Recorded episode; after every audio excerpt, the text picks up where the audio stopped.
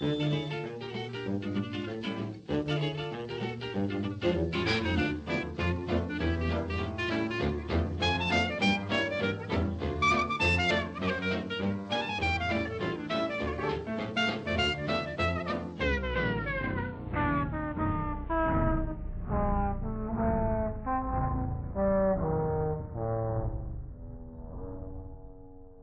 story you are about to hear is based on eyewitness testimony and evidence collected before, during, and after an actual paranormal investigation. The individuals' names and locations have been changed to protect the identities of all persons involved. We've all experienced a dream that seems too real, a room that seems too dark, a presence when we know we're alone. We exist in a world of many realities where the impossible is probable, and the unknown can be known. This is the realm of the weird. There are, of course, times when I'm not doing investigations, when I'm not lecturing, reading, or talking about paranormal phenomena. This was one of those days, and I thought that I'd take the time to organize my non-urgent case files. These requests usually contained what ended up being urban legends, false requests, and people asking me for my time who are, well, perhaps not quite mentally stable. I was planning on taking a large amount of these files to a restaurant in order to reread them, but after stopping in to pick up my mail from my post office box, I found myself sidetracked by an interestingly cryptic letter.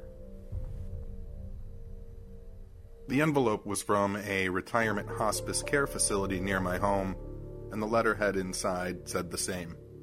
It read, "Please call me July 9th at 2 p.m. Ask for me by name.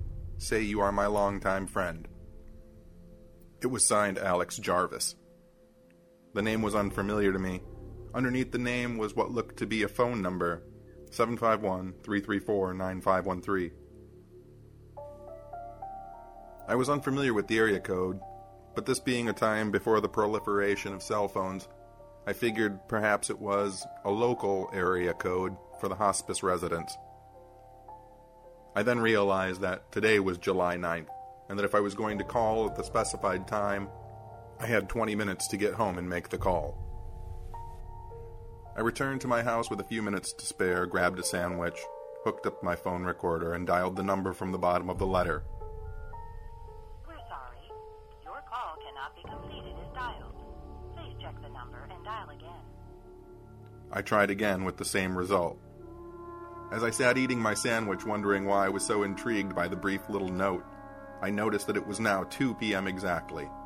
I decided to call the phone number that was displayed in the top of the letterhead. "Royal Towers, how can I direct your call?" "Alex Jarvis, please." "May I ask who's calling?" My name is John Tenney, and I'm a longtime friend." "Hold, please." "Hello? Hello, Mr. Jarvis. My name is John Tenney. You sent me a note to call you?" "Right. I read that article in the paper about you last weekend, and the one about you researching UFOs and haunted houses. I wanted to speak with you. That'd be all right." "Okay, about anything specific?" Over the years, I've dealt with numerous clients who, more than anything, just wanted to talk to someone, whether it had to do with paranormal phenomena or just plain loneliness. But this was a case where I felt there was something more. He continued. "Well, I wanted to talk to you about dreams, psychics, people who are psychic dreams. I'd just really like to speak with you in person if that's possible." "Yeah, sure. When?" Times, whenever is fine by you. The first two times will have to be two times, so that'll be four times, but actually twice, and then the third time, which is actually the fifth time, everything will be wrapping up." "Okay, but specifically, any specific time?" "Oh, whenever. Thank you for calling me, and I look forward to speaking with you soon." As I hung up the phone, I felt that either I was about to spend a large amount of time developing a new friendship, which had nothing to do whatsoever with paranormal phenomena, or something truly unnormal was about to happen. 3 days later, I made my first attempt to meet with the mysterious Mr. Jarvis. I signed in at the front desk, and he was notified that he had a visitor. Within a few minutes, Mr. Jarvis was headed toward me down a hallway. He looked nervous and confused, He seemed to be in his early 80s, small wisps of white hair above each ear, bald on top. His suit was a size too large, and it seemed more of a costume than clothing. He approached me, looked at me, and then quietly said, "I can't talk to you. Not now." With those words, he turned and left. The confusion I felt watching him walk away was almost overwhelming. Who was this man? Why did I care? His initial letter wasn't that strange. Why should it demand so much of my time, my consideration? Still, I felt that I needed to try again. I returned home and penciled in a trip back for the following Wednesday, a week later. The week flew by, and I soon found myself once again watching Mr. Jarvis, this time smiling, walk toward me. I thought best to keep the conversation light and on topic, so I didn't even mention my first visit.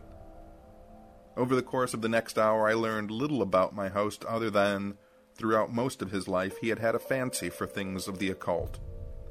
He never spent much time developing his fascination, but when he had a spare moment, he would read books by Charles Fort and John Keel, Edgar Cayce, to name a few.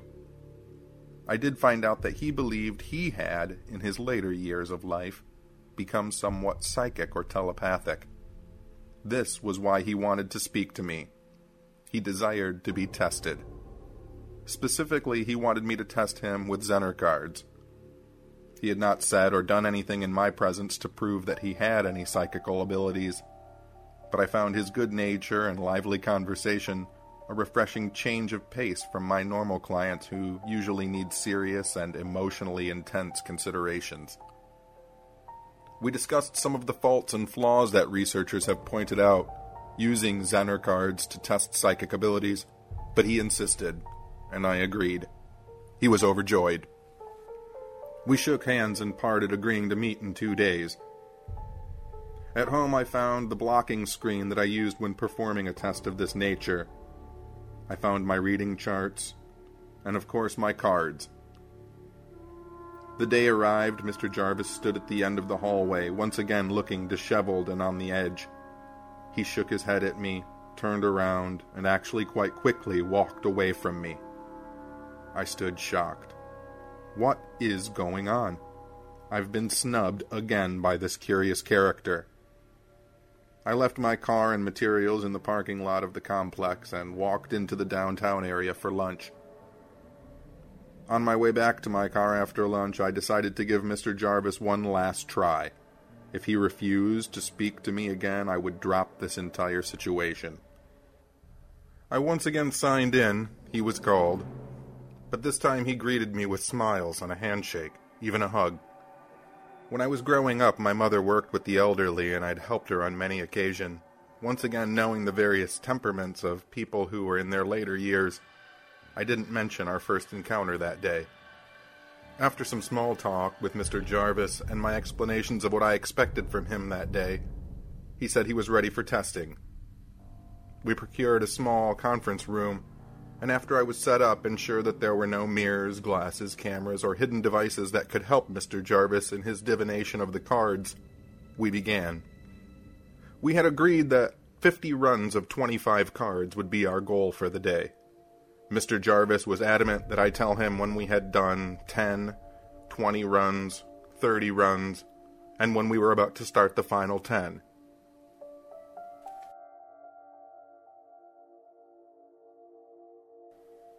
After we had done over half of the runs, Mr. Jarvis guessing over 625 times, I was convinced Mr. Jarvis, Alex, was not psychic.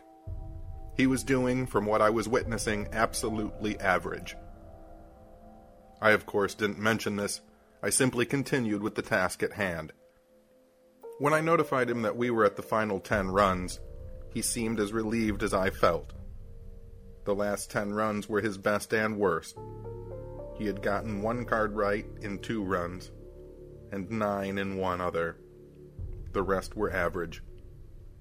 As I packed up my notes, Mr. Jarvis seemed tired but happy. I told him once I went over the numbers I would return and we could discuss them. He didn't seem to care too much about the results, To me, he seemed happy that he had finally done something that he had wanted to do for so long. As I stood with him in the entranceway, he said to me, "John, thank you so much for everything you've done. You've been very kind to believe in me. I suspect that you'll consider me a friend for a very long time." We shook hands and I started to exit. "Joel!" he shouted. I turned and the confusion must have shown itself on my face. He smiled at me and said, "Joel is my son's name." I forced a smile, waved, and exited the building confused. As I drove home, I thought of all the strange events that had led me to this point, and the mysterious Mr. Jarvis. To be honest, I was thinking of a way to explain to him in a few days how average his test results had been. I felt that he would be disappointed at the very least. Once home, I caught up with some other cases that I had started, and the following night I decided to go over Mr. Jarvis's test results. Staring down at his average numbers, I wanted to call him immediately, but it was 1 a.m.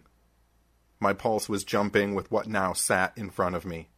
I could hardly wait to tell Alex what I'd found. Nervous excitement plus exhaustion burned me out, and I fell asleep for the night. I awoke with a start at 11 a.m. I grabbed my notes and Alex's numbers and made my way to the retirement home. There was no one attending the front desk, and since I knew where Alex's room was at, I made my way there, unannounced, to reveal my findings. Standing in the doorway of Alex's room, it all came together. "Joel," I asked the man standing in Alex's room packing boxes. "Yes, sir, can I help you?" His tone and body language told me what I already knew to be true, but I had to ask anyway. "Where's Mr. Jarvis?" I explained who I was, and over the next 10 or 15 minutes, Joel and I discussed his father, his father's life, and his father's death. I learned that the mysterious Alex Jarvis had suffered from bouts of dementia coupled with Alzheimer's disease, that sometimes he remembered people, and sometimes he wouldn't. When he didn't, he would wave them off nervously the way he had done to me on occasion. I learned that he had died peacefully and in his sleep the day after I tested him. I felt it inappropriate at the time to discuss with Joel the psychic testing and conversations I had shared with his father about paranormal phenomena. I gave him my card and my condolences, and took my leave. Over the past 20 years, I've met many persons who have claimed to have psychic ability. I've believed very few of them. I believe that Alex Jarvis was a psychic. Not just because he knew that I would need to know his son's name, but also because he accurately predicted how many times we would meet with each other. "Whenever it's signed by you, the first 2 times will have to be 2 times, so that'll be 4 times, but actually twice, and then the 3rd time, which is actually the 5th time, everything will be wrapping up." The first 2 times I saw him, I had to go 2 different times, so that's 4. And the 5th time, his son Joel was wrapping everything up. And then last, but nowhere near least, were Alex's test results. As I said, they were average. But it was the answers that he had given me during his final 10 runs that made me a believer in his powers. He had guessed very well and very poorly across those final 10. His last 10 results were 7, 5, 1, 3, 3, 4, 9, 5, 1, 3, which was the number that I had mistakenly thought was a phone number written near the bottom of the page on the letter he first sent me weeks earlier. A letter that was postmarked and sent special delivery from the realm of the weird.